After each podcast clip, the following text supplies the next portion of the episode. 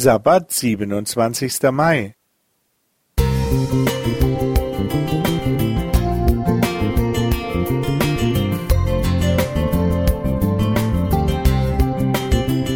Ein kleiner Lichtblick für den Tag.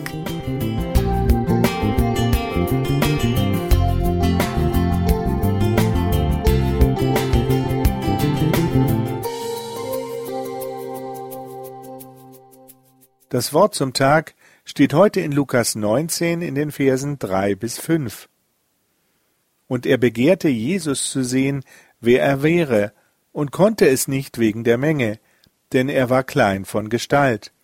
Und er lief voraus und stieg auf einen Maulbeerfeigenbaum, um ihn zu sehen, denn dort sollte er durchkommen. Und als Jesus an die Stelle kam, sah er auf und sprach zu ihm, Zachäus, Steig eilend herunter, denn ich muss heute in deinem Haus einkehren. Seit einiger Zeit setzt die Polizei auf der Suche nach verdächtigen Personen sogenannte Super Recognizer ein. Diese Ermittler haben die besondere Fähigkeit, Gesichter auf noch so verschwommenen Fotos wiederzuerkennen und Verdächtige aus Menschenmassen herausfiltern zu können. Diese besondere Fähigkeit besitzen nur wenige Menschen. War Jesus so ein Super Recognizer, also jemand, der sich besonders gut Gesichter merken oder wiedererkennen konnte?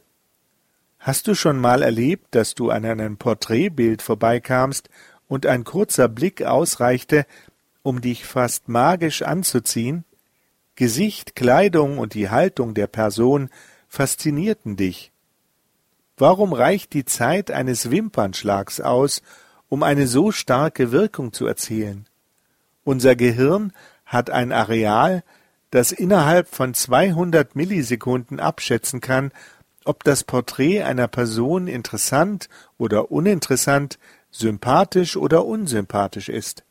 Eine bedrohliche oder sympathische Ausstrahlung kann vom limbischen System so schnell verarbeitet und eingeordnet werden noch bevor unser Gehirn anfängt, genau zu erkennen, wen oder was es sieht. Forscher wissen inzwischen, unser Gehirn ist ein soziales Gehirn. Nichts interessiert uns so sehr wie andere Menschen. An manchen orientieren wir uns, andere geben uns Sicherheit, gemeinsam schaffen wir herausragende Leistungen. Gelungene Beziehungen tun uns gut, sie fördern unsere körperliche und unsere psychische Gesundheit. In unserem Text hat ein Mensch das Bedürfnis, Jesus zu sehen, wer er wäre.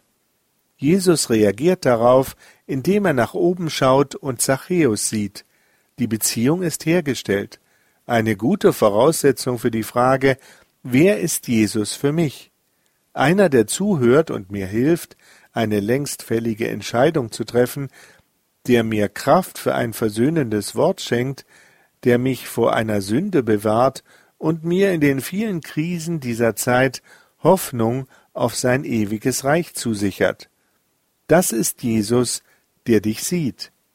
Johannes Nähter